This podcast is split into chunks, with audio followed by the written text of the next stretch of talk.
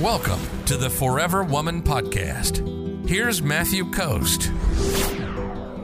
And the first couple of them are one is don't go to the extreme. We see women that do this all the time.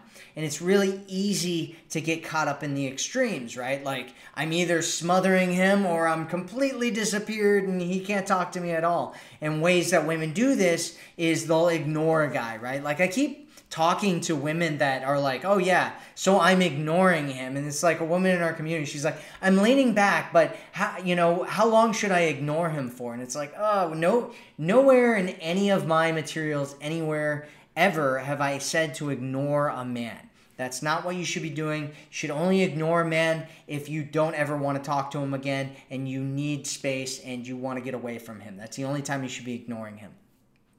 Otherwise, that is not a technique that I recommend.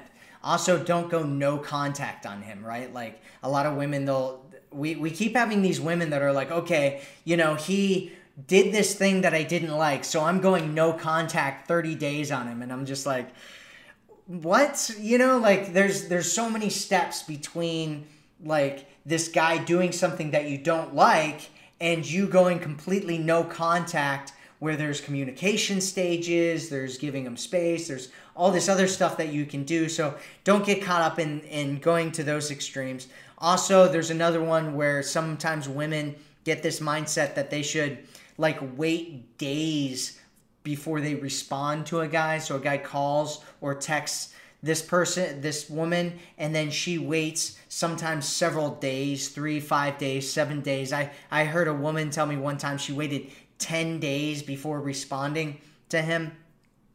And if you do stuff like that, the there's a really high probability chance that he's going to think that you're not even interested in him anymore and decide that he's going to go off somewhere else and kind of recover his wounds and figure his own stuff out if you're just or, that you're playing games with him or something like that. And you don't want him to feel like you're playing games with him or you're messing with him or that you're just not interested in him or something like that or he will probably end up completely leaving and you don't want to do that.